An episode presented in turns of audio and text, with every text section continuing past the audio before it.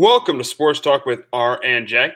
I am Steve Risser along with Justin D'Onofrio, and we got a busy show today. I mean, we got the more news from the Washington football team, more terrible news from the Washington football team. Uh, uh, uh, sports are starting up again, and we got play, NFL players reporting to training camp. But we got to start with the sport that's uh, starting tomorrow, and that's baseball. For the first time in four in almost four and a half months, we got team sports, and baseball begins tomorrow. And we got opening night in Washington, where we got our Yankees heading down to DC to face the defending World Series champion, uh, Max Scherzer against Gerrit Cole. You just saw the Joe put up the graphic. I mean, I'm I'm definitely excited for baseball to start, and it took a while, but I'm I'm just excited for not just baseball starting, just team sports in general starting. Because we got the NBA starting uh, next week, we got the NHL starting next week. Team sports are coming back. Yes, you got the MLS, but now major team sports are coming back. Yes, we've had golf and uh, UFC, but we got the major sports coming back. They're finally here. We've waited four months for this, and I'm really excited. How about you, Justin? Yeah, definitely. It's been over four months. I'm definitely excited. You know, been watching a couple of the, um, you know, summer camp scrimmages against each other. You know, uh, I was watching a lot of that last night. It, it was weird. You know, I saw a little bit the Yankees Mets this weekend, but it, it, I don't know if it, it felt weird for me as team to actually watch sports like live sports again. It was kind of weird, but it's great to have it back. I don't know if you had that weird, that that feeling like me, but yeah, can't wait for tomorrow night. Uh, Cole versus uh, Strasburg, um, Max Scherzer should be a great, you know, two of the best pitchers in the game. So yeah, you know, can't wait. Um, finally baseball, and they still get the kind of the spotlight here for about a week, not not like a month, like you know, they wanted to at first, but they still get a week in the spotlight. Oh, absolutely. I mean, it's it's great to see that this this is yeah. I mean, they could have had you know the whole month of the spotlight if they did this right, but they got the week, so I think ratings will be up this week, and we'll see what ends up happening once the NBA starts. But we'll definitely we're to start. We're to get into our uh, MLB preview, and we're to start with our Yankees, and we'll start with the AL East, and we'll start with the Yankees. And I got you know high expectations for the Yankees this year. Big big expectations for this team after signing Gerrit Cole in the offseason. You know their lineup is really good. Their bullpen's really good. Even though Aroldis Chapman's going to be out for the start of the year, their bullpen is really good too. So, but we'll start with their lineup, and I think this lineup is loaded. I mean, you looked at uh, you look at they got obviously DJ LeMahieu at the top, Aaron Judge who looked really good in the preseason. I mean, three home runs. Even though you know one of those home runs was when the Phillies got three outs. They gave it the Yankees, they gave the Yankees an extra at bat and, and Judge had a home run, but still three home runs in two games is outstanding. You got Gleyber Torres who it was really between uh, him and Bregman for my uh, AL or, or uh, NL MVP. For my AL MVP, it was between those two guys. Obviously, you got Stanton, uh, you got uh, Sanchez, Gardner, Urshela. I mean, Tauchman, who I don't, I think Tauchman's going to sit. it looks like Hicks is going to be the starting center fielder to start the year, and you got Luke Voit. And if you and if you look at that, you look at this lineup. I mean, I, I really hope Boone does not break up this top four of LeMahieu, Judge, Torres, and Stan. I don't care about this righty lefty thing. Those are four great hitters at the top of the lineup. You cannot break that up. I don't mind, you know, in the five hole like they've been doing in the last two spring training games, having Gary, uh, I mean, uh, Aaron Hicks in that hole, and then Gary Sanchez at six. Uh, and it's and uh, obviously the the bottom of the lineup, he's had Voit, Gardner, and uh, Voit, Gardner, and uh, and Urshela. But here's one thing I would really want them to do. I think what I would do is is put Stanton out in left and uh, have Andujar DH. That's what I would do. I'd have Gardner at the lineup and have uh, Andujar DH and uh, have Stanton play left field. That's that's that would be my lineup r- right now. But the way the way Boone's doing it, because I think he wants another, he wants a lefty in the lineup. He has Gardner. Uh, he has Gardner. Uh, uh, he'll probably have Gardner starting in left field tomorrow night.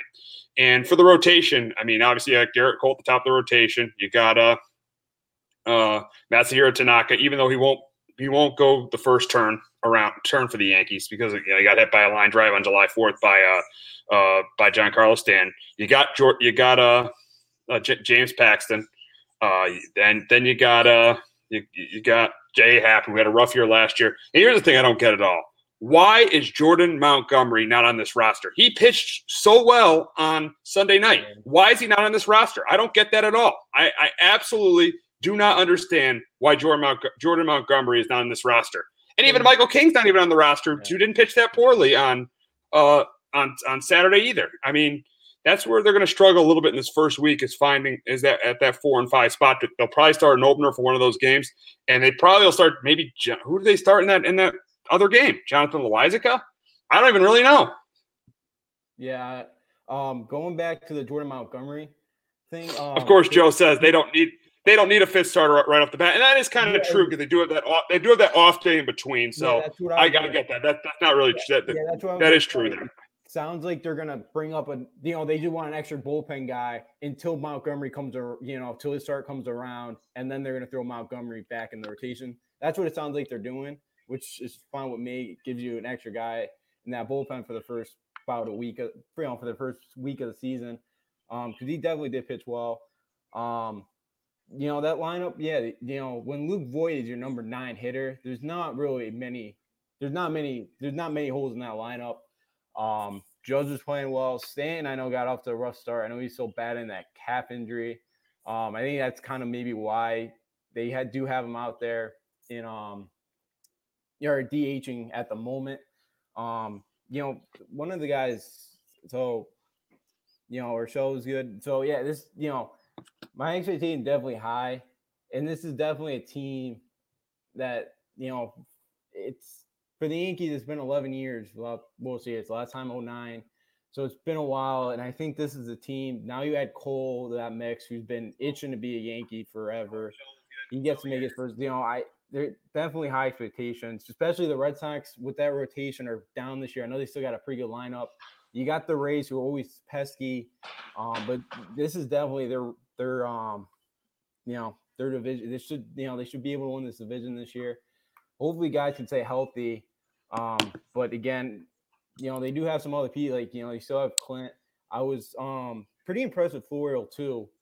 Um, you know, I know he threw a he had a uh, nice throw Voit in one of the um team scrimmages, what um with their the inter squad scrimmages. So I'm just I'm very excited to see. I know, you know, no Sevy, but you still got Cole Paxton um, Tanaka. I was I was um I was very impressed with the way like King pitched, um, Clay Sherman and um yeah, I know Deivi struggled the other night against the Phillies, but I know he's he's the youngest one out of those three, I believe. So I think he'll be just fine. There's a lot of hype around him. So yeah, you know, I'm really excited to see this Yankee team and this lineup again should be really just fun to watch. Oh, oh, absolutely. It's this should be a really fun team to watch. I mean, the the only concern with this lineup is durability. I mean, if you look at uh, Aaron Judge, I mean, he's he's been great, but the last two years, I mean, he missed uh, he missed uh, 50 games in 2018 and 60 games in 2019. Giancarlo Stanton missed uh, almost the entire uh, missed pretty much the entire season last year outside of the playoffs. And then Gary Sanchez. This is something people don't talk about as much is he's definitely had issues with durability too. He's missed 169 games in his three seasons. I mean, uh, yes, he played in 2016 too, but his three full seasons with the Yankees, he's missed 169 games. That's a ton of games. So durability is definitely an issue with this Yankee lineup. But the but the thing is though is their depth is outstanding. I mean, you, when you when you have Miguel Andujar, Clint Frazier. I mean, you saw Clint Frazier's home run on Saturday night against Porcello. I mean, that, that was a shot shot into the upper deck of Citi Field. When you have you know Tauchman, Andujar, and Frazier come off your bench, and you saw the depth last year of the Yankees when they had when they had Sanchez, Judge, and Stanton out. This team, this lineup is so deep where that doesn't end up being that much of a concern.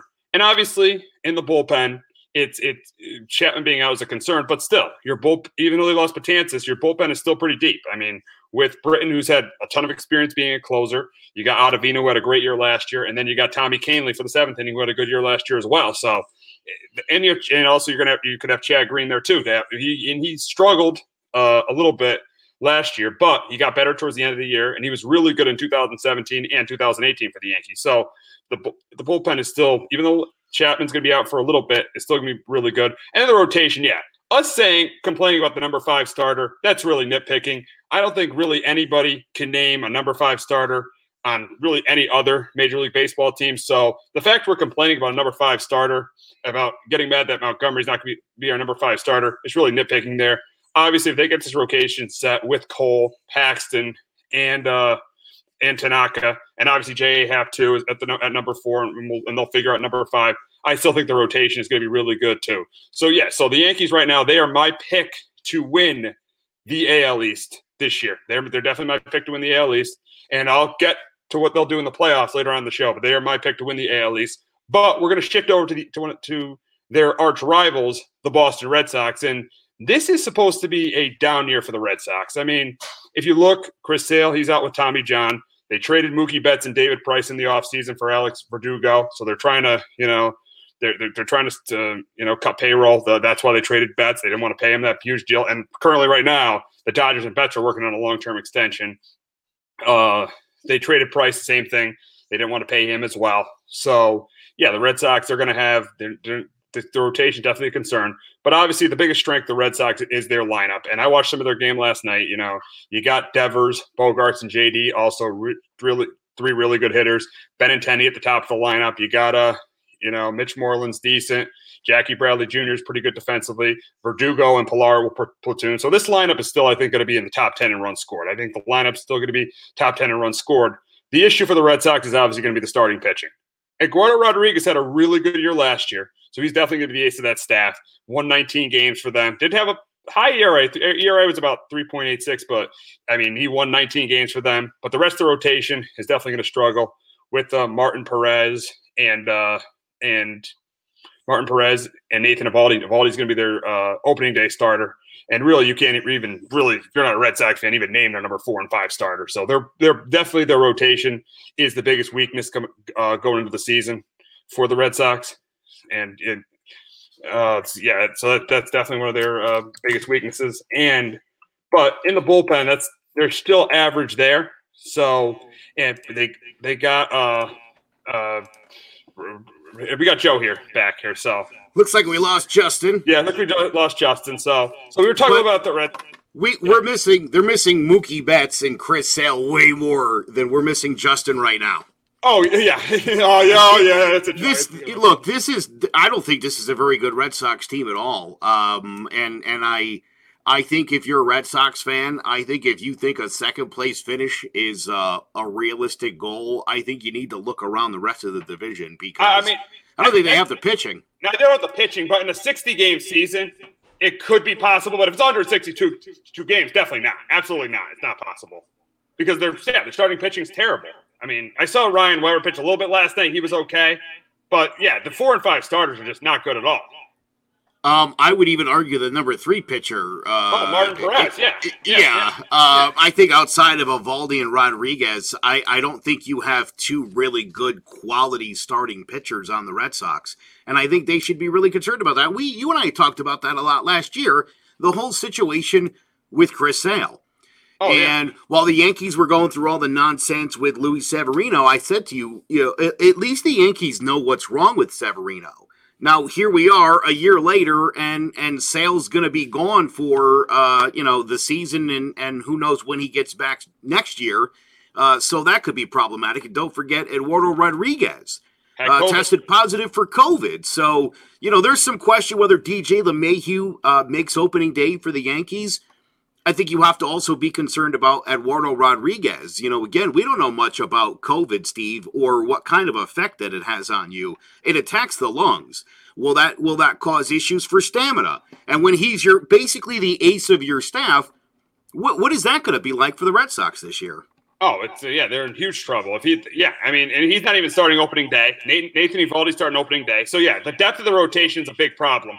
But the only thing is, in a 60 game season, you could get rotate. You get some of those guys in rotations to get off the hot starts, and obviously their lineup's good, and their bullpen's a little bit better because they because Workman eh, was their closer last year, and it's going to be their closer this year. So, and and so I think in a 60 game season, they, they do have a shot to compete. But 162 games, this team would not have no shot to compete. Not at all. Sorry, my Wi-Fi went out there. Sorry. Oh, he's right. I found that, Justin. Yeah. So, we, so we, Justin, we were just talking about the Red Sox there. So, and I was saying like I like the lineup, and it, the, but the rotation, as Joe was saying, was a little shaky, and uh, obviously the bullpen it, it was better than last year, but it's still not that good.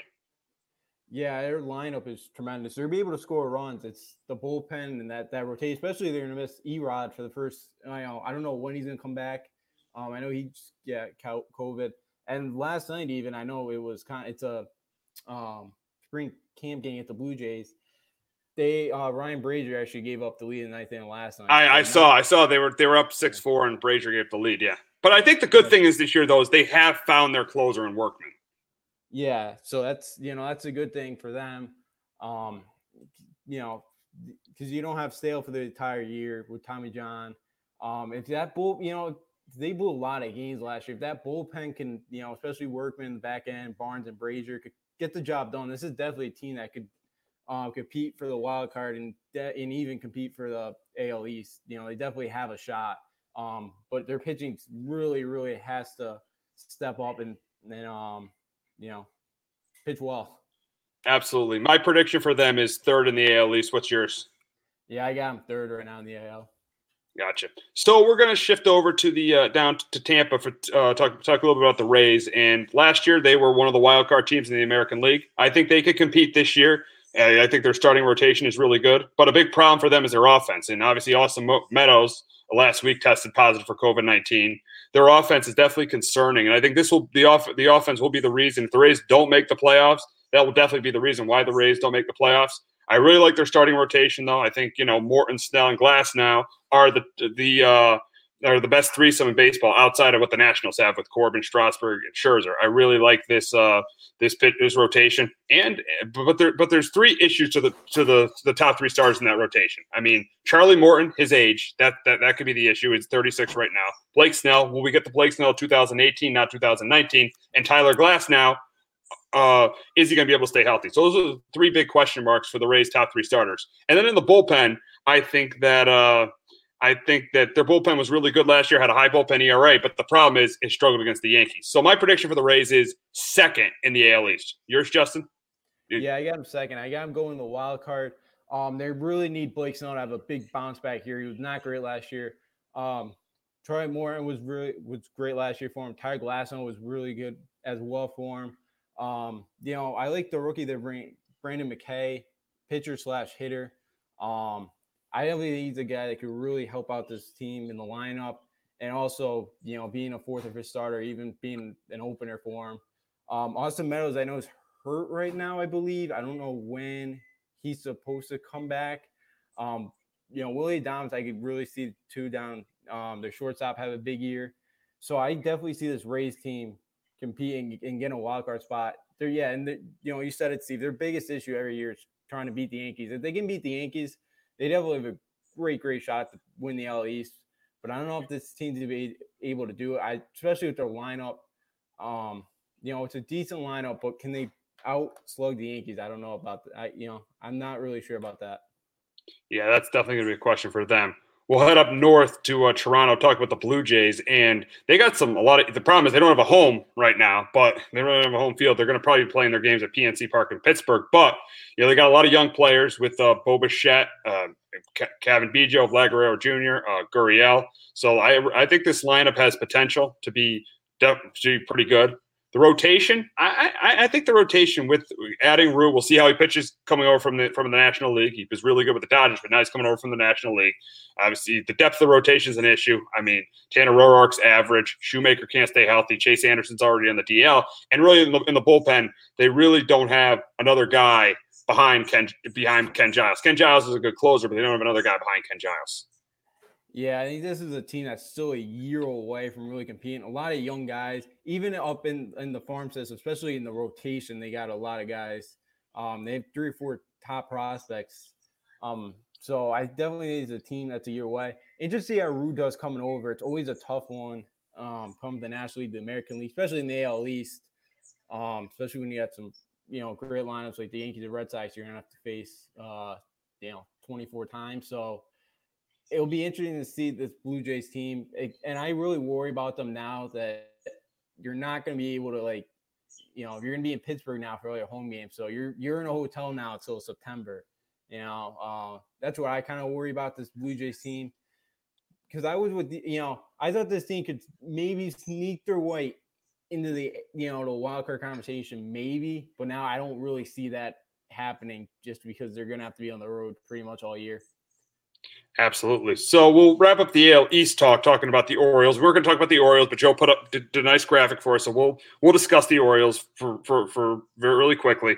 I mean, the problem with the Orioles is I think they're going to be worse than they were last year because obviously, unfortunately, they won't have Trey Mancini because he had, he had unfortunately had cancer in the offseason, so he probably he's he's probably not going to play. And uh, and they lost one of their best one of their probably one of their top three hitters, uh, Jonathan Villar. He went to the he went to the Marlins, so they won't have that. So their lineup really outside Nunez is, is a good power hitter, and uh, Alberto's a decent, a pretty good average hitter. Really in the rotation, really all they got is pretty much John Means. That's it, and they really their bullpen's one of the worst in baseball. The Orioles will be one of the worst teams in the, in the league. Yeah, it's, it's gonna be a rough year, and I know John Means already got scratched on Friday because he has arm fatigue, so he will not be starting Friday night. Um, you know, too bad Trey Mancini won't be part of the team. Hopefully, he gets better, um, gets cancer free. Hopefully for next year. They still got Chris Davis, um, still paying him big bucks, but yeah, it's gonna be a long year for the O's. Um, they're, they're gonna be one of the worst teams in baseball once again. All right, we're gonna go rapid fire through the uh, uh, through the AL Central, and my uh, my division winner is the Minnesota Twins. I mean, offensively, they have six guys that hit over 30 home runs: uh, Eddie Rosario, Mitch Garver, Nelson Cruz, uh, Josh Donaldson, uh, Max Kepler, Miguel Sano. Six guys with over 30 home runs last year. So offensively, they got a ton of power in that lineup.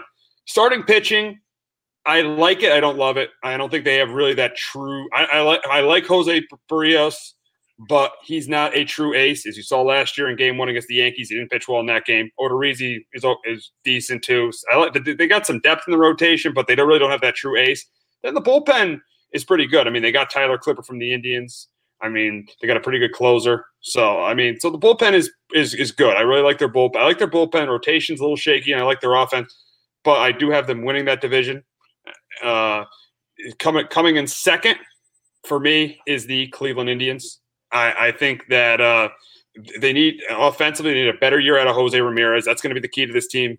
Probably getting into the playoffs. Need a better year out of Ramirez. Lindor, obviously one of the best shortstops in baseball. And in the rotation, yes, a lot of you are going to say, "Oh, they traded Corey Kluber. They won't be as good." Corey Kluber barely pitched for them last year, so I, I think that the that that the Indians. I got them coming. I got them, and, and in the bullpen, Brad Hand is a pretty good closer, so I like I like their bullpen too. So, and, and in the rotation, Bieber and Clevinger had good years last year. Plesac is decent. So this Indian team, I like them. I think part partially because of the schedule, because they're going to play the Royals, the Tigers, and the Pirates to be one of the wild cards in the American League. Coming in third, and I really like this team, and that's the Chicago White Sox. I think the Whites, I think the White Sox are uh, I think they're one of the most exciting young teams in baseball. I really like some of their, their young guys they had. I mean, Yoan Moncada, Eloy Jimenez, Luis Luis Luis Robert, uh, who I Luis Robert, I think is going to be the rookie of the year. He's, he's going to be in that lineup. Obviously, you got Jose Abreu. You signed Encarnacion. You signed Grandal. I think this offense is going to be much improved. I think this pitching, uh, they they they Giolito had a good year last year. Did tail off a little bit in the second half of the year. You gotta you, you got you signed Dallas Keuchel, so depth is going to be a little bit of an issue with the rotation and in the bullpen because I like Alex Colome as the closer, but they really don't have that much behind him. But I like the Chicago team. I think the Chicago team just misses the playoffs. I think they compete for a spot, but just misses the playoffs. But I think the White Sox are going in the right direction. And then you look at the rest of the division between the Tigers and Royals. Unfortunately, today Hunter Dozier came down with COVID nineteen, so we hope he's doing okay. But if you look at the Royals and Tigers, those teams are not competing for anything this year. Justin, your thoughts on the AL Central? Yeah, AL Central is gonna be pretty competitive, um, especially between the Twins and uh, the Twins, Indians, and, maybe even the White Sox. Um, I'm actually I get Cleveland winning it the AL Central this year. One of the big. Uh, it looks like. Me, are you, you good, Justin? yeah, I think yeah, I'm good. I'm good for the. Um, I you can hear. Yeah, you're good. Okay, okay, yeah, I'm good. Um, you know, with Terry Francona, I think managing to be a huge part. And I think Terry Francona is one of the best in the game. So I, you know, and I think now that you got Carlos Santana back, I think it adds some protection in that lineup for Lindor because I think Lindor could, if all goes well, I think Lindor could very well. I, you know, that's my pick for the MVP. I think he could kind of, you know, with a contract year coming up next offseason in 2020, um, the 2021 offseason, um, I think he could have a huge year. I, you know, Kluber's gone. You trade him, I know, but he will. He's not been able to stay healthy last few years. So I get Cleveland winning it. Um, you know, it's just because um, you know, I think they'll be able to get by Lake Brad Hand in the bullpen. Um, number two, I got the Twins as my as another wild card team. Um, this lineup's so good. Um, Cruz, Donaldson now that they got. Um, I know they got Maeda from the Dodgers, but he's not been great outside of Dodger Stadium. So that's what worries me. So a little worried now coming over to the AL Central. I know the Twins is uh, the pitcher's ballpark, but I worry about him. So I worry about that rotation a bit. And I think Cleveland, you know, and I think Minnesota is not going to be able to do enough to win the AL Central this year. I think the White Sox are a team next year. I almost I did think about putting them in the wild card. I really, really did. I think they're a year away though. Um, Luis Roberts, he's gonna be a fun one to watch this year. Eloy Jimenez had a big year. Jose Abreu is a big one. It always seems like he has one great half of the season and he really kind of just tails off. Um, they you know they make a shot at it this year, they really need him to step um step up and play well for the whole 60 games. Um, and then yeah, the Tigers, the Royals, not much. I saw a little bit of the Royals yesterday. They could not throw a strike against the Astros. So um gonna be a long year for those two, the Tigers and the Royals. Yes, absolutely. So we'll go to the AL West, and uh, obviously my division winner is the Houston Astros. I mean, you look at this lineup. Yes, all right.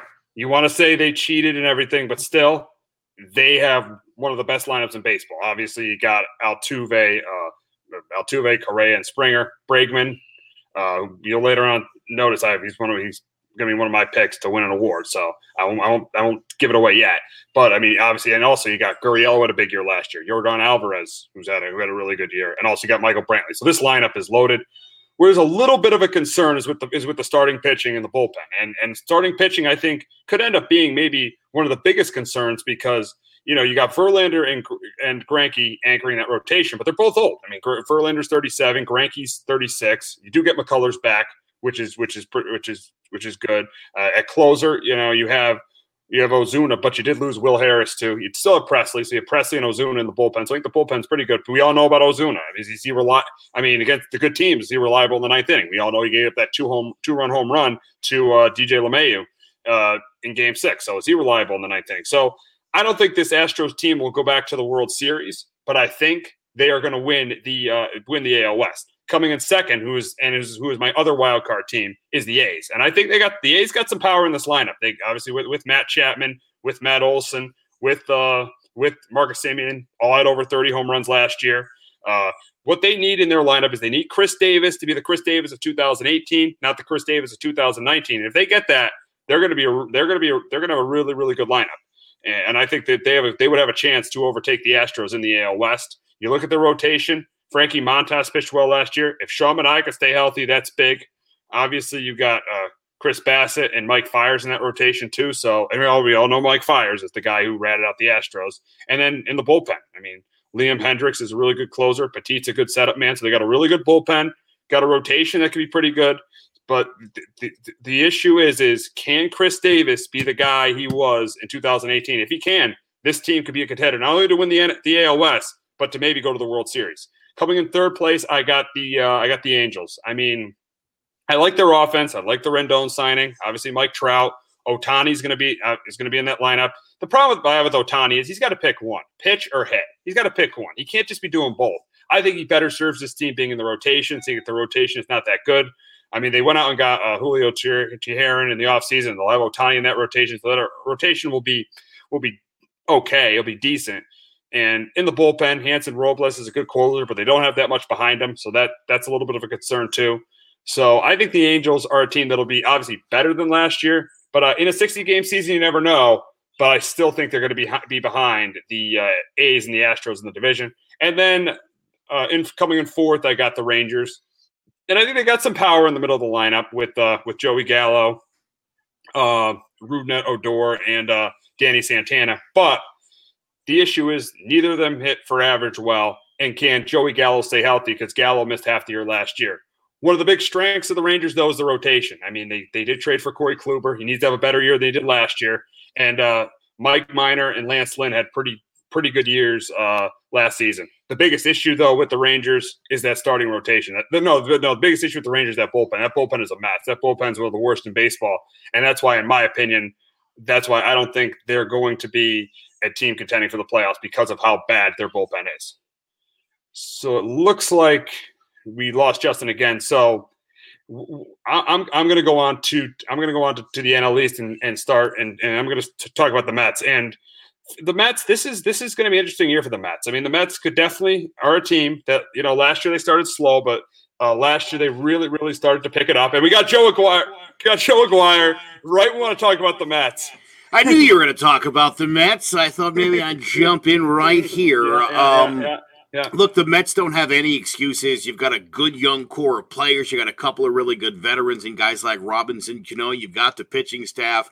You've got a good bullpen. They just have to pitch. Yeah, And last the Mets just have to stop crying every time they lose. Yeah, last year the bullpen really struggled because Diaz was terrible. Familia Familia wasn't good, but you do add Betances. Lugo was good.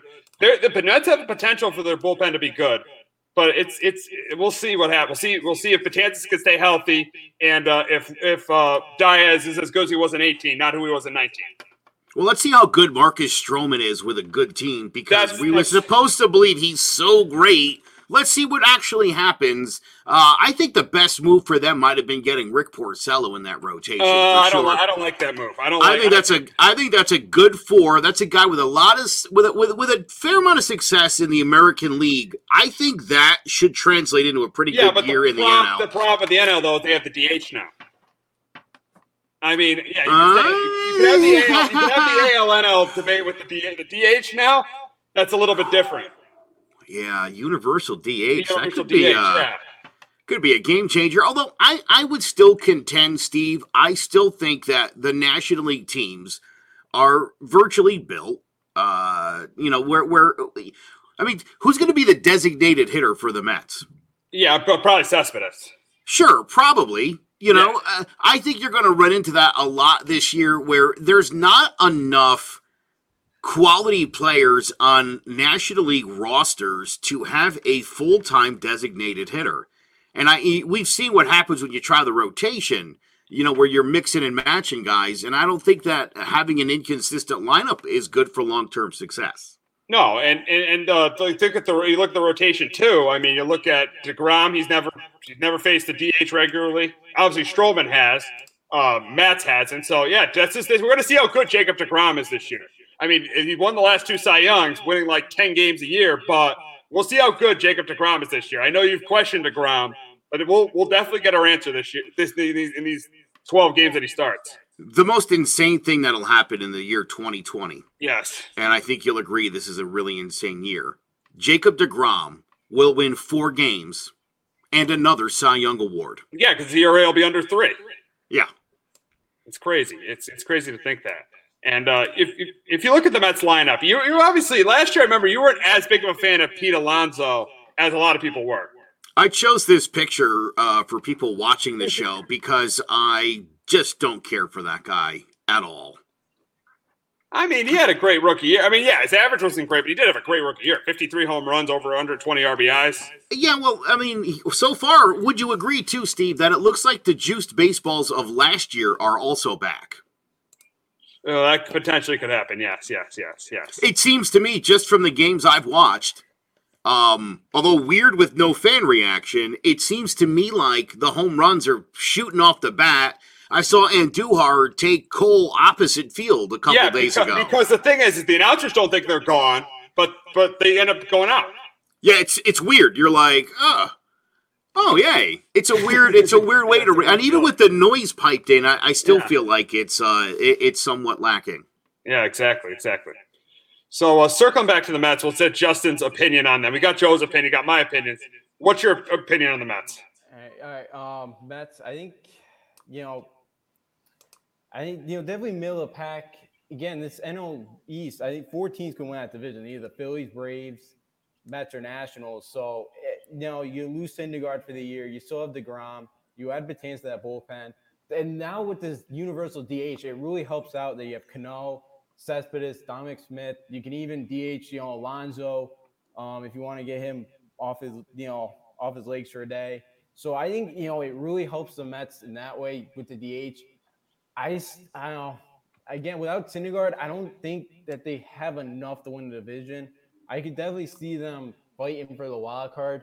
Um, you know, I think they finished like fourth in the division. Again, I think it's gonna be a very tight division, but I see them finishing like like fourth. Just uh, you know, I you know without without Syndergaard, it's it's tough for me to you know I know you got Stroman, you got Matz, but I, I still see them finishing fourth. But like I, you know, I would not be shy to see them finishing fourth and you know only um, trail like place by like four or five five games. It's going to be pretty tight.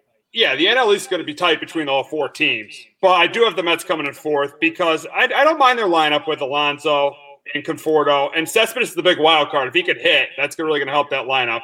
But uh, rotation depth, I question. I like Degrom, obviously. Stroman's pretty good, but Matz didn't have a great year last year. Porcello, I really don't like, and uh, and uh, Michael Wacha, he has had one good year in the last four years. And and the bullpen, I just don't trust it. It's got potential, it's got talent, but Diaz had a bad year last year. Uh, Familia had a bad year last year, and we'll see if Betances can stay healthy. So I have the Mets coming fourth in the in the AL East. But going to the rest of the AL East, and we'll start with the Atlanta Braves, who are the favorite in the AL East. I really like the lineup. I like Acuña. I like Albies. I like the addition getting Ozuna. So I and, and obviously Freddie Freeman. So I like the Braves lineup. Pitching wise, depth of rotation is a little bit of a question. With but but Soroka had a really good year last year. Uh, they got Cole Hamels. Max Fried was okay. I mean, Sean Newcomb has shown he can pitch well at times. And the bullpen, Melancon's a decent closer, and and Luke Jackson's okay too, and and uh, Shawn Green is okay too. So the bullpen's decent as well. So I think this is the most solid team in the in the NL East. So I think they win the NL East. So I think they win the NL East. So in the, the, the moving on to the Nationals, I think that the Nationals uh, offense is going to be a big problem. I think that losing Rendon is going to be a trickle down effect because Juan Soto is not going to be as good. I mean, I think Juan Soto had a good year last year, but not having that protection lineup, that's going to hurt him. Obviously, starting pitching wise, their uh, their rotation, their their threesome with uh, uh, Scherzer, Strasburg, and Corbin is one of the best in baseball. And then the and the bullpen is a little bit better because uh, they got Doolittle. They added a uh, uh, Dan, uh, they added Daniel Hudson at the trade deadline last year, and uh, they got Will Harris too. So their bullpen's a little bit improved, but I think they come in second. And because they're pitching, they are my wild card team. Coming in third, I got the Phillies, and I think the Phillies made some improvements. Obviously, having Girardi as the uh, as the manager, you got uh, their lineup. Obviously, Harper. They need Hoskins and Segura better years. Uh, is still pretty good. They added Didi, As Joe knows, because I used to do the roll call, I'm not the biggest Didi fan, but I still think it's a really good addition to that team. A rotation, they need Nola to pitch better than he did last year. Uh, Wheeler is a pretty good addition. Uh, Arrieta adds depth, even though he's not the pitcher he used to be. And in the bullpen, uh, Nerlens is is pretty good, but the rest of the bullpen behind him is shaky. So I think the addition of Girardi and, and getting Didi, I think the team will be better, but not a playoff team. Justin, your thoughts on the on the on the NL East? In the NL East, you know, as you said, when I talk about the Mets, it's, I think it's going to be pretty much a four-team race. I actually do have the Phillies. Again, going back, you know, with me with the AL Central Indians, I think managing the managers are going to be a huge part of it. And I think, you know, and I love Joe Girardi. Um, I think, you know, bringing him in with Bryce Harper, I think he's going to have a big year.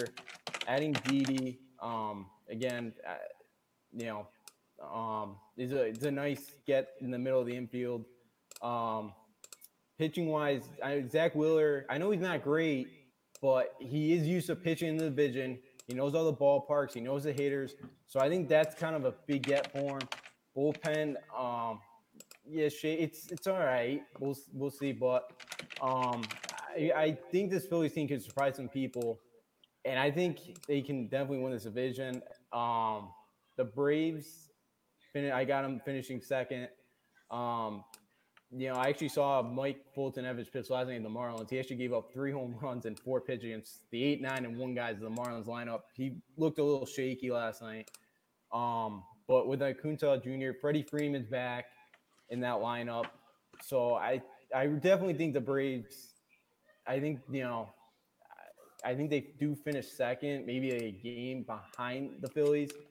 But I, you know, I think this racing potentially go to the World Series. I really like their lineup. You know, um, you add Cole Hamels, so uh, for one year, I do like. So I like the Braves kind of finish the second here. Um, going to Nats, I definitely think losing Rendon is a, you know, is, is going to hurt them a bit. I know they got Carter uh, Kieboom, who they're hoping it's kind of be the replacement. He's a younger guy though, so you know we'll see. They get Dulo close it out, but those top three with Scherzer, Strasburg, and Corbin are three of the top in the game. Um, so they could they you know again with those three on the mound, they can only you know they could probably score three runs and probably win the game. But um, we'll see. You know Soto again. Um, you know they added Starlin Castro too, Eric Thames, who can be big plus. Um, you know, DH in our at first, or I think he can still even play the out, you know, outfield if they desperately have to. Um, but I, I know I have him third. I just think losing Rendon is going to be a big. Um, it's going to be hurt. It's going to really hurt this team's lineup. Um, you know, I, I you know again. I don't know about the World Series hangover. It, it's weird now that you're in July, so there shouldn't be one. I just worry that this team kind of slows up. You know, worry that this team starts out slow or slow again, and they just they're not able to rebound like they did last year. Obviously, with, with 162 games, they only have 60. So that's kind of where I kind of have them finishing third. But like again, like I I think they could miss like the playoffs by like a game or two for a wild card spot. Like you know, it, it could be tight, but I you know I think they finished third um, for the World Series, defending World Series champs going to the uh, NL Central, and the team I got winning the division is the Cubs with first year manager first year, uh, David Ross. Uh, yeah, obviously you got Bryant, Rizzo, Schwarber, Baez in that lineup with Contreras too. So a lot of power in that lineup. And then obviously starting pitching is a little bit depth is an issue because uh, Kyle Hendricks is good, but Darvish hasn't lived up to potential since he's gone to the Cubs. Lester's getting old, so the rotation's a little bit of an issue. And the biggest question is Craig Kimbrel needs to step up. Can Craig, Craig Kimbrel step up? Because if he can, I think this team wins the division because there's really not a dominant team in this division. But if Kimbrel can be a good closer, I think this team can win the division. Justin, your thoughts on the Cubs? Yeah, the Cubs. Def- I'm definitely with you. Kimbrel really struggled, especially in September. Really, um, really hurt their chances of getting to the wild card or even win the division last year. Um, they definitely do need Dar- Darvish to step up. Hasn't been great. Lester's getting old. You know, how much longer can you depend on him? Um, but you know, I, I think there's a team that can finish in second. You know, Hayward's kind of struggled the last. You know, um, can Hayward be better? I think he's got this is the final year. It's his contract. Um, they added Jason Kipnis after you know uh, Ben Zobrist is gone. I think this Cubs team I haven't finished in second. Um, but I definitely team that can win the division. I think this is another really tightly contested division where you know three or four, you know, three or four teams could win that division. Oh, I definitely agree there. And then second, I got the your division winner. I got the Cardinals coming in second place. They could went to the NLCS last year, but they did lose Marcell Ozuna. Uh, Carlos Martinez is back into the rotation and so that makes their weakens their bullpen. I do like Jack Flaherty. I think he had a really good year. Dakota Hudson had a really good year, but this lineup, I question. This rotation is the strength of the team, and the bullpen, I question. So I think this team comes in second, misses the playoffs this year, though. I just, I just don't like the lineup, and I, and I question the bullpen. That's why I got them missing the playoffs. Justin, your thoughts on the Cardinals? Obviously, yeah, you got them winning the division. Yeah, I got them winning division. I got um, Dylan Carlson, who I've I've heard really good things on. Um, it's going to be a big um, get for this lineup. Um, he played first. I think he also he's an also an outfielder. I love the way Jack Flaherty pitched last year. Dakota Hudson. Um, the worry for me too is that they did lose Jordan Hicks in that bullpen. I know it wasn't great, or it was you know decent last year, but a big part of that was Jordan Hicks.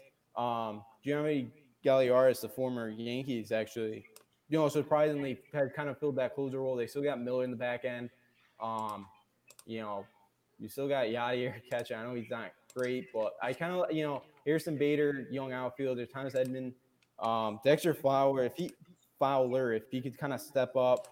Um, he was not great last year. Um, 19 home runs, 67 RBIs. He was not great, but you know, he's a guy. If he can play well, um, kind of towards you know bottom that lineup, or top of the lineup, you know, lead off, um, you know, kind of be the uh, lead off guy, you know, get um, get on for guys like a Goldschmidt, Paul DeJong, Um, Matt Carpenter driving him in. I think this Cardinals team could definitely finish in first. I, I do like the top of that rotation with Jack Flaherty and Miles Mikolas and Dakota Hudson at, at top three.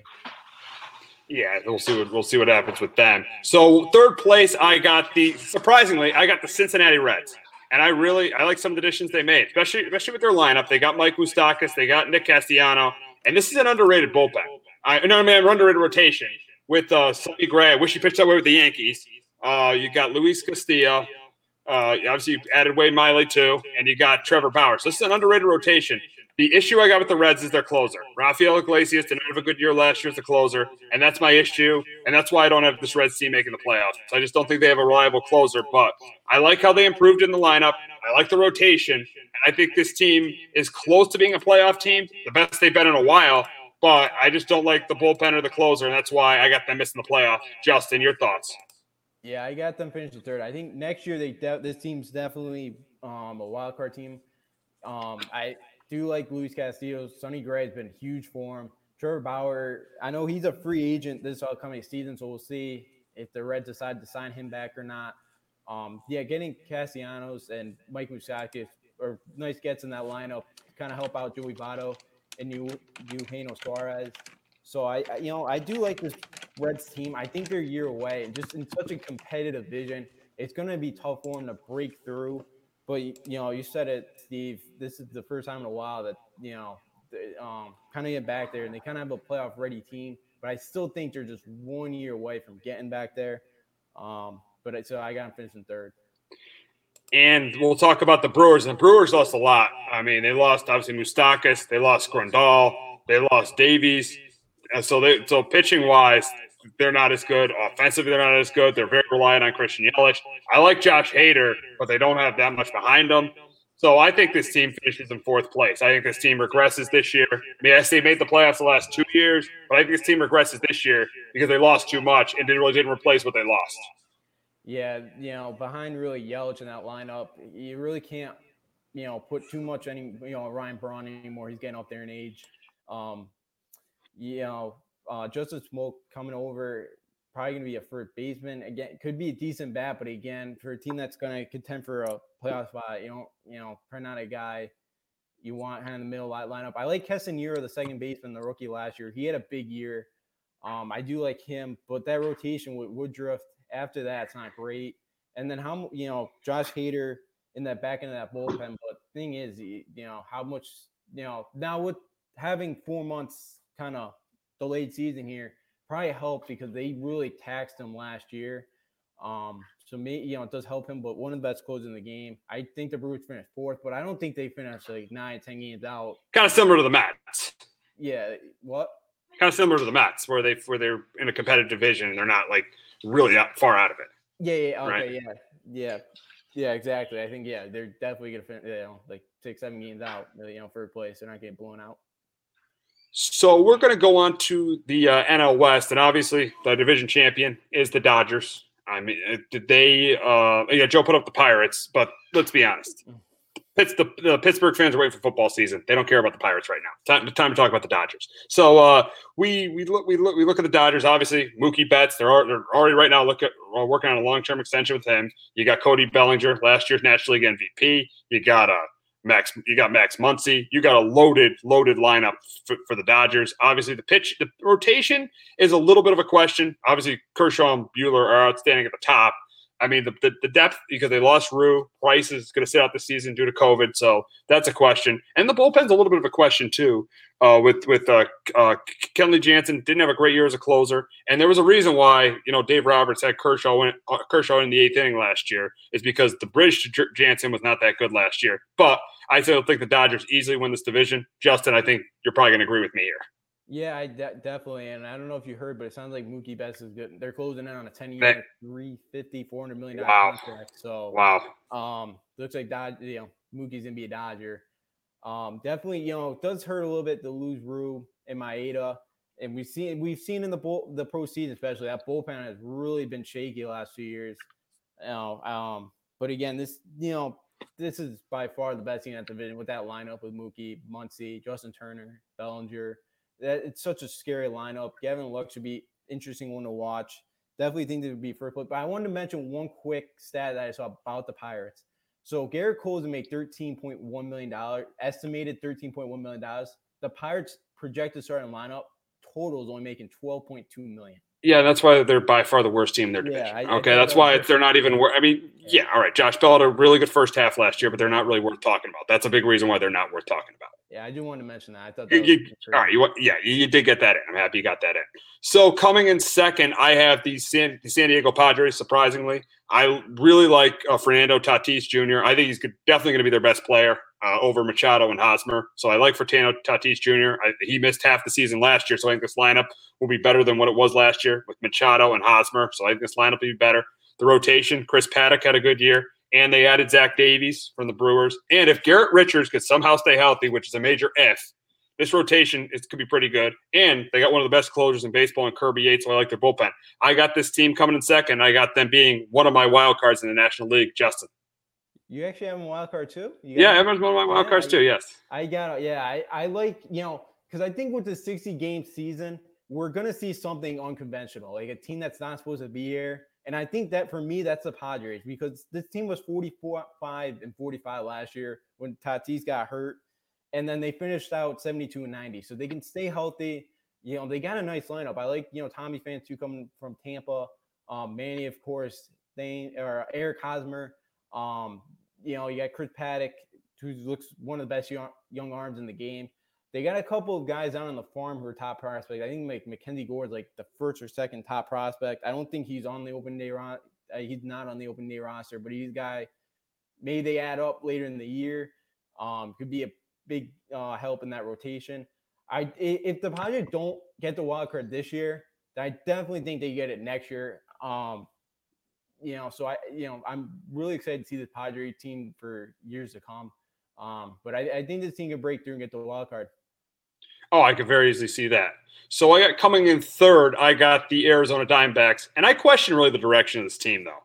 I mean, they they at the trade deadline they get rid of Zach Greinke, then they sign Madison Bumgarner. So I really question the direction of where this team is really going. I like some of their hitters, though. I thought Escobar had a really good year last year. So did so did Marte. I mean, the rotation. I mean, Robbie Ray. It, obviously, uh, Mike Leake is sitting out because of COVID. Robbie Ray didn't have a great year last year, but and Bumgarner. Let's be honest he hasn't had an ERA under three since 2016. He's not the same pitcher he was when the Giants were winning World Series. He's still a good pitcher, but he's not a great pitcher anymore. So I think this team and the bullpen is average. So I think this team is competitive, but I think they, you know, they're around 500 and they missed the playoffs. Yeah, I think this team's definitely around 500. Bumgarner coming over. It, it, that was an interesting move. I really did not see that one coming. Um, I guess he gets to stay in his own division, kind of knows all the hitters, knows the ballpark, so I guess it's a huge plus for him. Um, you know, Mar- Ketel Marte had a huge year. Really, no, nobody really saw that coming. Escobar was big for him. David Peralta. Um, Christian Walker is decent. I know that's kind of that's their big replacement for Goldschmidt.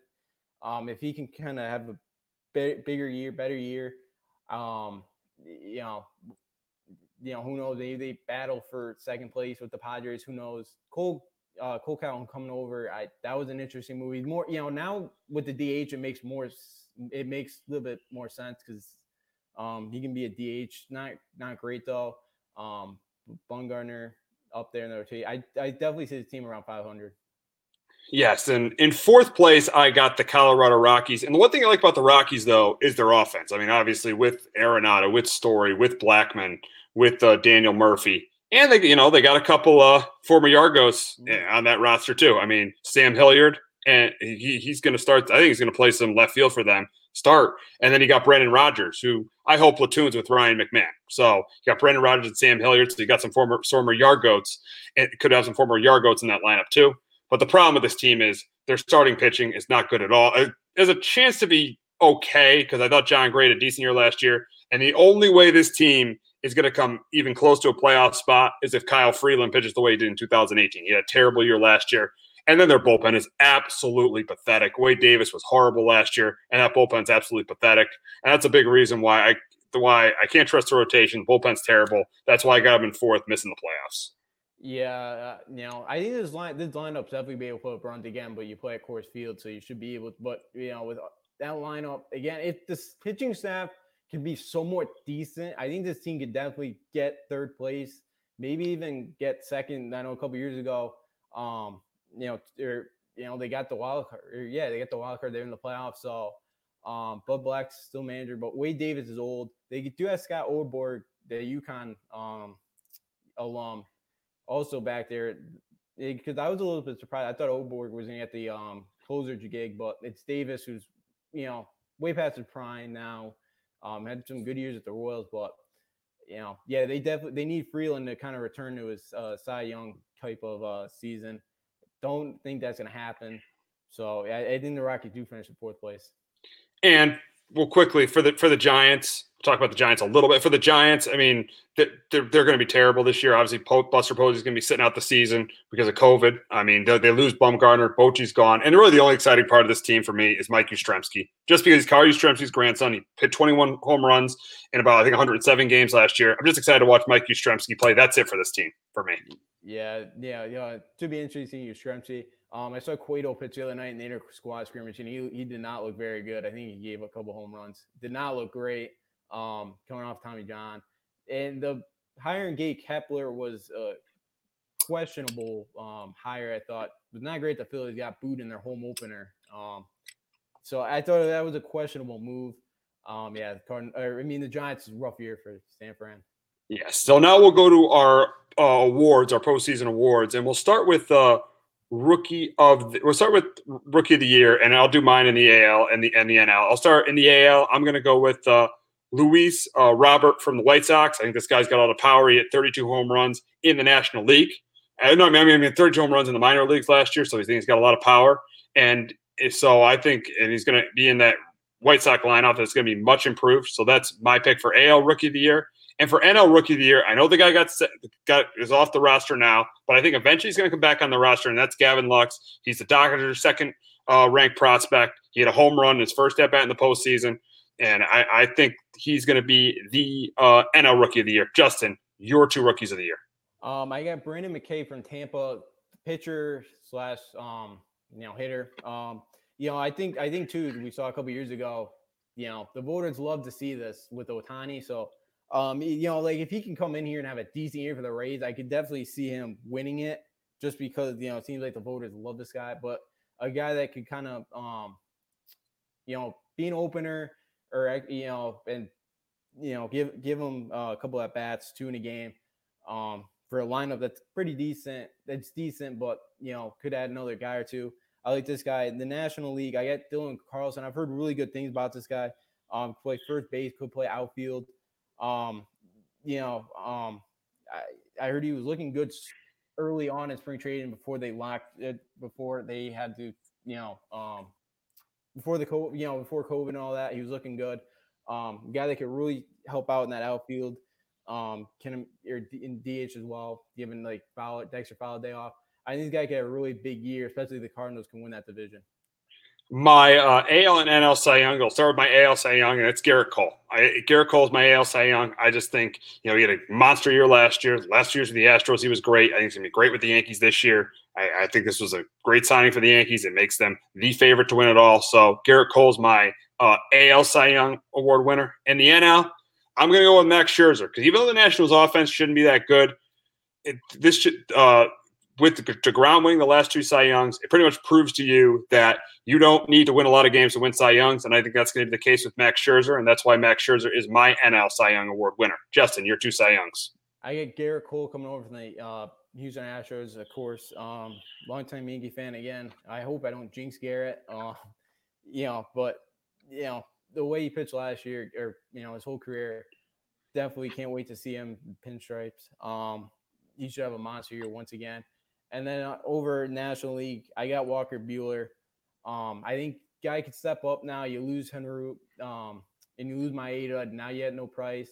Definitely, you know, I think this is a guy kind of after Kershaw leaves or you know retires. Um, definitely kind of that new face of LA. Um, he pitched really well last year, and I think he has another big year, especially in a division that's not great. I guess you know you have you have the um, positive that we both think make it to wild card, but in a division that they can really kind of run away from. Um, I think he could have another big year for the Dodgers. Yeah, I could very see that happening, and he'll get a lot of run support too because that Dodgers offense is really good.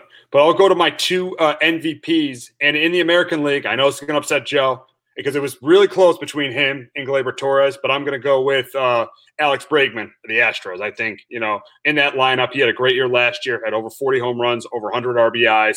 He was the most consistent player. He stayed healthy for them, and he was their most consistent player last year. So that's why I got Alex. And of course, you see Joe putting the boo up there, but I got Alex Bregman as my American League MVP. And as my national MVP, I got uh, Ronald Acuña from the Braves. I think, again, in a really good lineup. Another guy had over 40 home runs last year and 100 RBIs. Really young, has a ton of potential. Uh, is probably going to be able to stay healthy. And I got Acuña as my National League MVP. Justin, your two MVPs. Yeah, I got uh, Francisco Lindor. I think if the Indians can make a run at this thing, Carlos Santana kind of now adds, kind of gives them some protection in that lineup. Free agent, you know, in two years, so kind of another big, you know, if you can kind of keep that product productivity up, um, I could definitely see them, you know, awarding, or I could definitely see Francisco Lindor winning that award. Um, and then in down in the National League, I got same as you, Ronald Acuña Jr. He just missed a 40-40 club uh, two last year. I know he got a, I think it was a shoulder injury that um, kind of hurt his chances down um, for getting the chance to get the 40-40 club. But one of the most young, I I definitely did think about Gleyber Torres. Joe, I was I was I was right. I was so close to doing it. it it's really close. It was really close. Take, I did not want to take Cole and Torres. I'm I, am i am afraid of being a jinx, so I only wanted to take one of the two, and I thought Cole was a better option. Um, but Acuña, I think, definitely helps his team get, you know, to a wild card, maybe even win the division. Um, you know, one of the exciting, more, one of the more most exciting young baseball players in the sport right now. Absolutely. So we'll wrap up our baseball talk, giving us our World Series prediction. And uh, mine is pretty simple, just like it probably was, even with the 60 game season, just like it was back in February when the Dodgers got Mookie Betts. I got the New York Yankees beating the LA Dodgers. What's your prediction, Justin? Yeah, I got the Yankees. I get the Yankees beating the Braves. I know everyone's got the Dodgers, so I figured I'd go Braves. I think if the starting rotation gets some depth and bullpen's good, I think this Braves team can definitely make a run for World Series. Absolutely. So it's going to be interesting. You know, baseball starts tomorrow uh, tomorrow night. You got to get a 60 game season, so we really don't know what's going to happen. So we're excited for that. Just excited to have sports back, and we're excited to watch the Yankees and Nationals tomorrow night.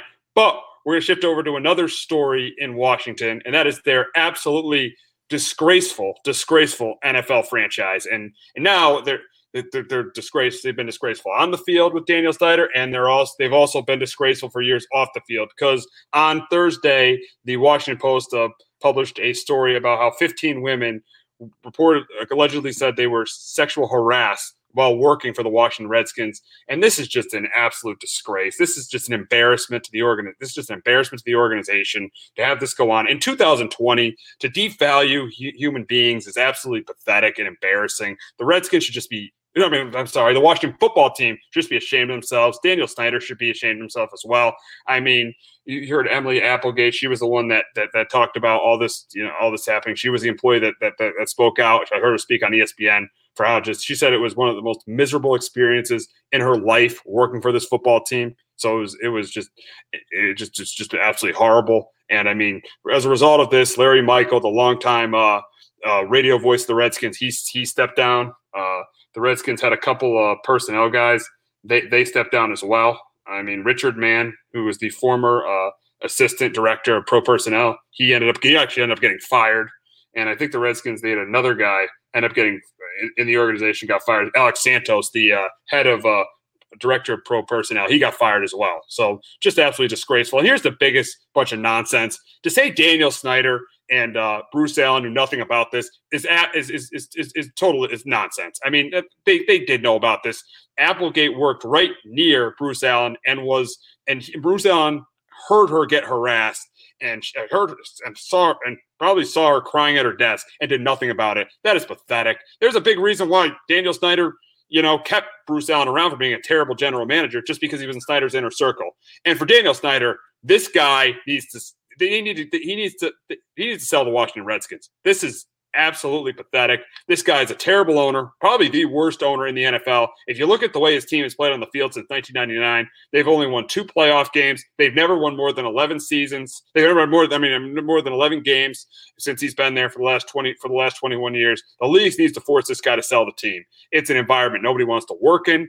It's an organization where Daniel and, and to say Daniel Snyder wasn't involved, he is a complete micromanager. You remember the RG3 situation with him and Mike Shanahan and that that mess this this owner needs to just sell this team. It would be better for the organization. And Ron Rivera came out with us came out on uh, uh on Thursday and said we are not going to tolerate this this this behavior. And then of course that leads to Daniel Snyder making a statement on Friday after he ignored everything. He didn't do any interviews with any newspaper or, or, radio, or radio stations or TV stations. Nope, he was not available to the media. He didn't even speak out. He then releases a statement on Friday because there's public pressure, just like in the name change, there was public pressure from sponsors. Now there's public pressure, so I gotta, you know, release a statement about it, even though I let it go on in my organization for 14 years he finally released a statement said this conduct won't be tolerated. Where was this in 2006 telling your employees this? Not now in 2020 when it's been going on for 14 years. Just pathetic, just embarrassing, and just an organization that is, is just is just absolutely pathetic. And Justin, what are your thoughts on this?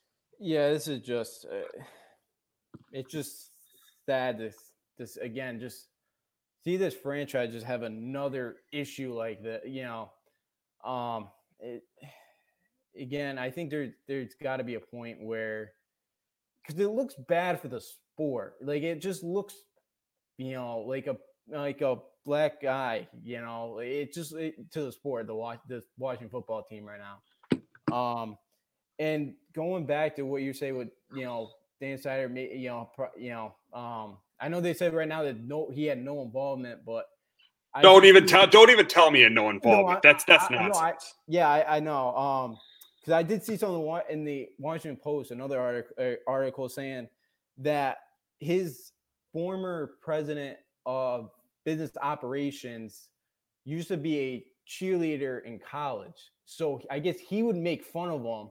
Used to make him um, do cartwheels just in the middle of the day, and so I guess and it would make um his name was Green um Greeny. I can't remember. I have the notes. You know, I had to move my seat, so I don't have my notes with me. I know his last name was Greeny. I don't remember his first name. Um, he ended up quitting, I believe, and then I guess Greeny would also, because of this, kind of got the idea. Oh, he thought it was okay to go tell his sales clients, you know, you could wear, you know, um, shorter skirts and all, and all that. So kind of so Dan Snyder kind of that's what I heard from it. So I guess Snyder could, you know, he, Greeny kind of thought, you know, he'd be okay by saying that stuff, which you know he wouldn't.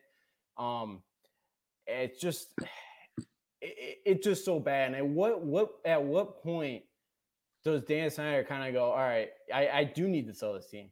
It just looks like a giant black eye to the sport that this the way this Washington team is functioning or is function.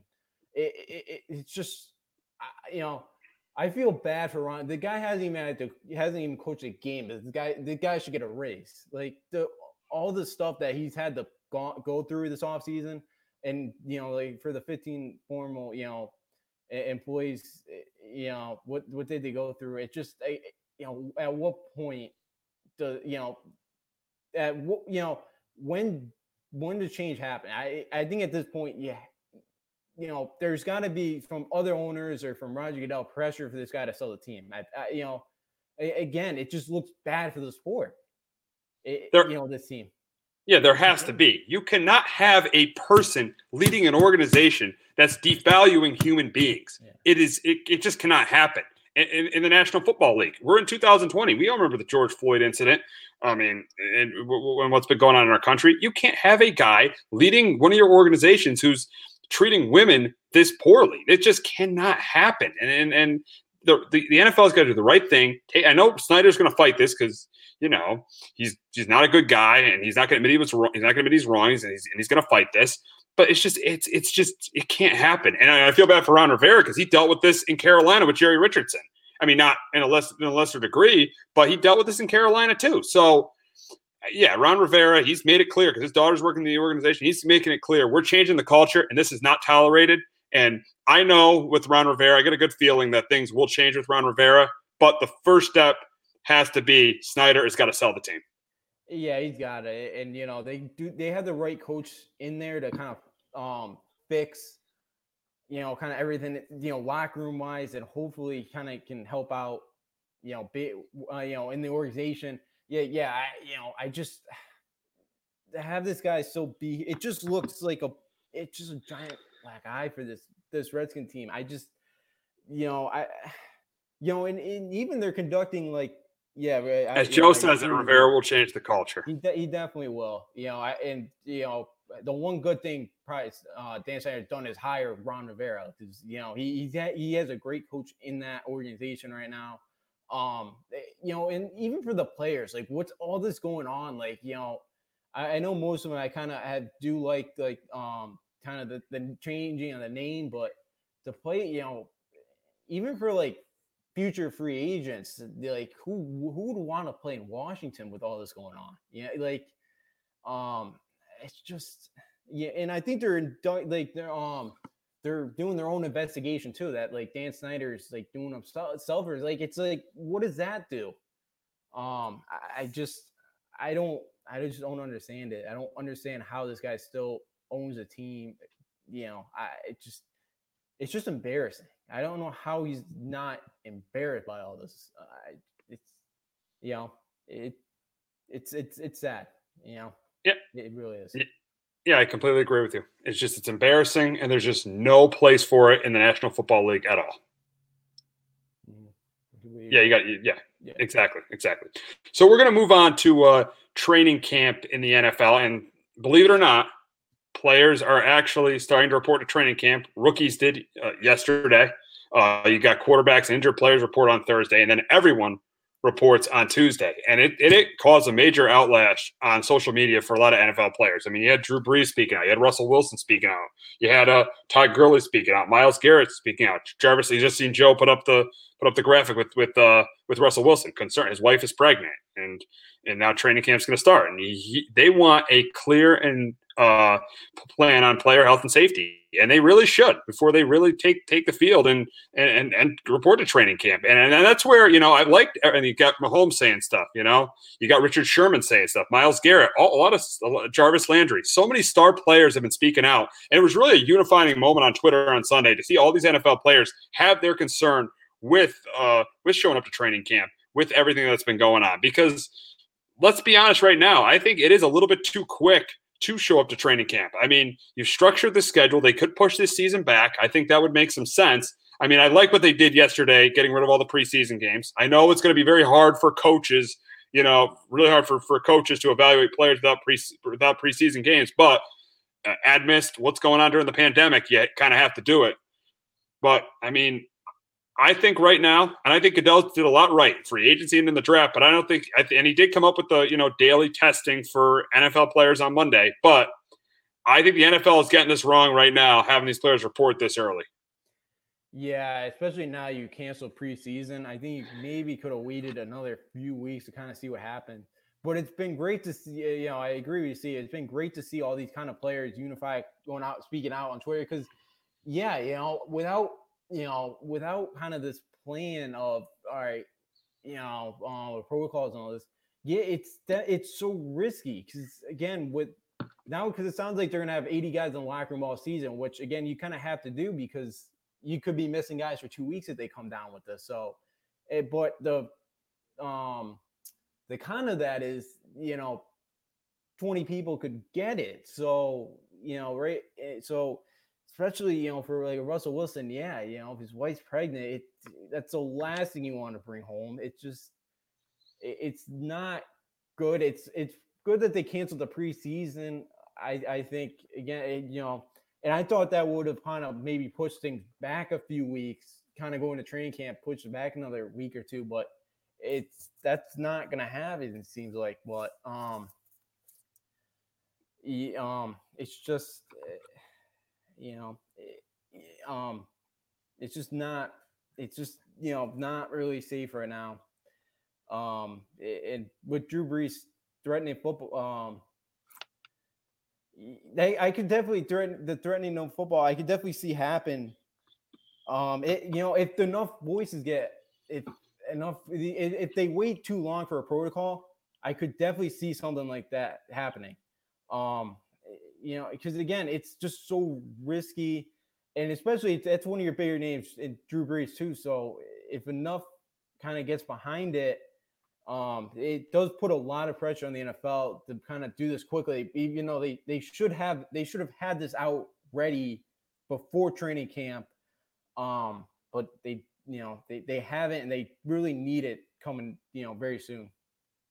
Oh yeah, I mean they, they need to. They really the sad part about it is is they had all this time to come up with a plan, and they really don't have much of a plan in place for these players Eh, for any protocol for them to come back to training camp. It's just as obviously you know as we talked about Brees's tweet. I mean, the NFL's unwillingness to follow recommendations of their own medical experts eh, will prevent will prevent the NFL. It could prevent definitely could prevent the NFL from even happening this season. So they got to they got to find a way to get this done. I mean, you got Myles Garrett, Mahomes, Wilson.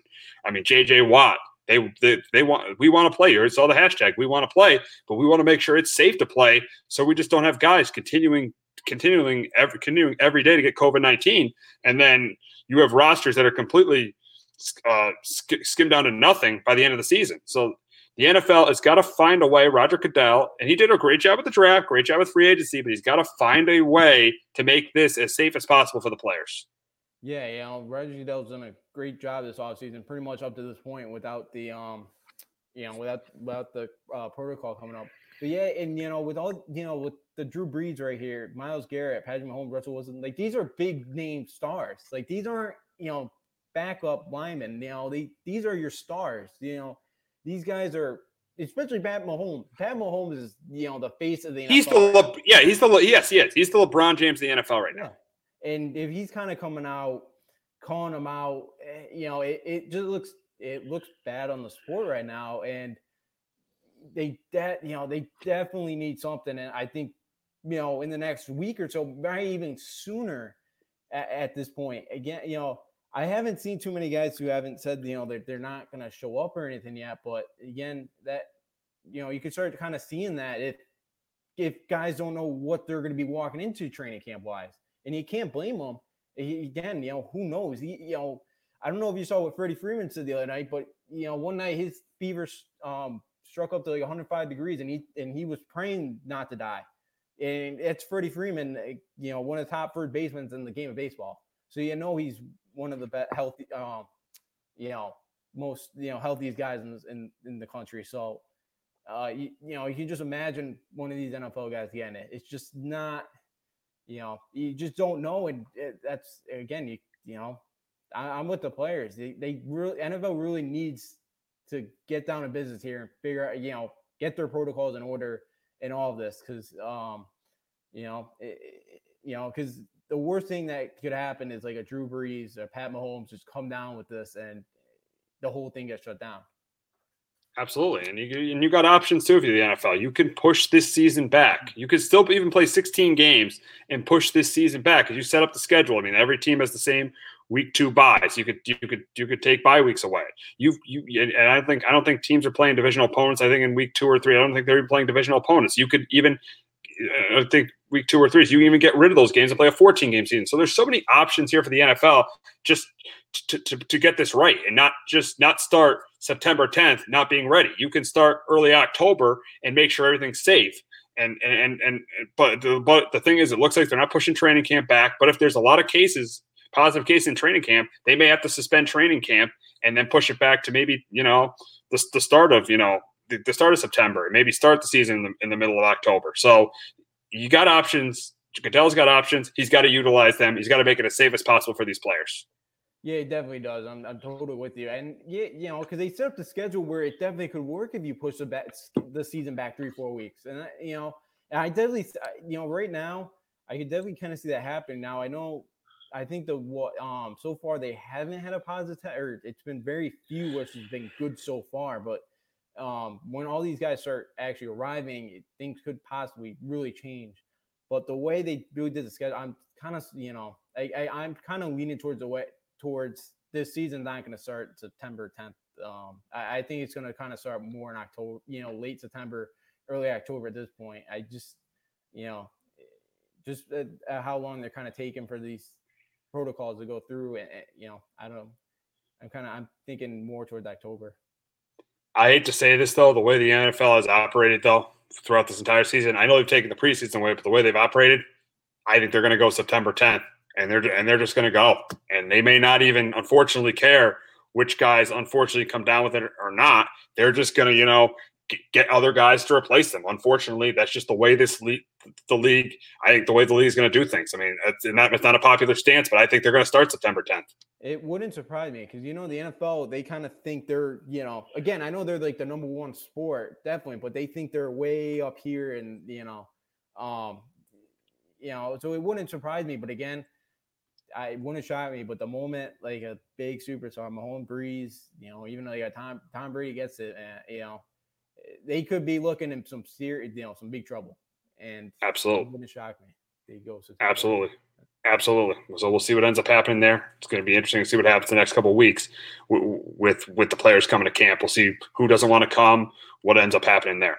But we'll wrap up the show talking. Unfortunately, with sad news, wrapping up the show with us with Stanley Stanley Robinson, and unfortunately, he passed away this morning at the age of 32. As we all remember, Stanley Robinson, Justin probably remembers well. He was a UConn, UConn forward from 2006 to uh, to 2010. Uh, he averaged 9.8 points a game in his career at UConn, averaged 14 and a half points a game uh, in his senior year at UConn, close to as much Kemba averaged per game that year. Kemba averaged 14.6 a game, so they were really, really close, really close to what a Cameron averaged that year. And he was a draft pick of the uh, of the Orlando Magic in the 2010 draft at the end of the draft in 2010, and he was a part of that 2009 Final Four team, which you might remember that uh, got to the Final Four and probably would have gotten to the national championship game if uh, Jerome Dyson didn't get hurt. But sad day for you for UConn basketball. He was a, he was a very good player for this team. He played for four years would definitely contribute to this team. So sad day for UConn basketball and for the Robinson family. Yeah, um, you know, in 2009, that kind that was kind of the really first year I really remember UConn basketball. 2010 team, um, and and Stanley Robinson, I you know, so far through my kind of 12, 11 years watching UConn basketball, I think he's the most he was the most athletic guy I've seen in UConn uniform before James Bouknight. Um, you know, and I remember that dunk against Texas 2010 that alley oop that I think it was. I, were, were you at that game? I was at that game. I was not at that game. I think at a, I think I actually had my own basketball game that day. Um, and I, I remember that building coming down. That you know, um, you know that was you know, and, and that was great. Like, you know, I remember him just catching lobs from Price and Kemba. Um, even you know a shot blocker with uh, Jeff Adrien too, the beat. Um, you know, such a sensational player. You know, you probably remember. Well, I don't know. You remember this when he was actually, you know, when Calhoun kind of suspended him from the team um, for five months, had him go work at a. Um, I read the article this morning at like a factory, um, to kind of get his light, to kind of, you know, teach him how to grow because I guess he had two young daughters and he, you know, he was kind of struggling at that point. Um, you know, Jim Calhoun didn't want to kick him off. Stanley, you know, could have gone home to Alabama, I guess, but decided to go work um, try to you know turn things around, end up coming back, and you know it was great to have. I remember that 09 team. I thought they I thought they really could have won the national championship, but Dyson didn't blow out his knee. Um, I thought they really they could have won that thing, which would have been great. Um, but you know, Stanley, you know, so far, in you know, my first 10, 11 years, one of the most exciting guys to watch. Just you know, just how athletic he was. Fortunately, never got a chance to play in the NBA. I know he was drafted, but he didn't play a game for the Magic. Played a lot overseas. Um, but one of the first guys I kind of remember, one of my favorites. So um, it was very shocking, very stunning to see. Too bad. Um, you know, those out to his uh, family. And I guess his 32nd birthday was actually last week too. So um, guy we lost way too soon. And you know, I've been kind of hoping that they put his name, you know, his jersey up in the uh, Husky of Honor. Um, you know, maybe they do it now. I don't know, but um, one of my favorites as growing up was watching Stanley. Yeah, I was I was shocked when you texted me about it. You know, right before the show, you texted me about it, and he should definitely be up in the Husky of Honor. And I think they should put him up this year. I mean, he was really good for them. He had a really good se- senior year for for the for UConn. He was on that 2009 Final Four team, so I think they should get that done this year. Yeah, definitely. I, I agree with you. I hope they you know I hope they do. Yeah, so that's going to wrap it up this week on Sports Talk with R and J. I'm Steve Risser. Uh, for Justin Nafrio, I'm Steve Risser, and we'll be back next week talking about the NBA's restart in Orlando. Have a great weekend, everybody.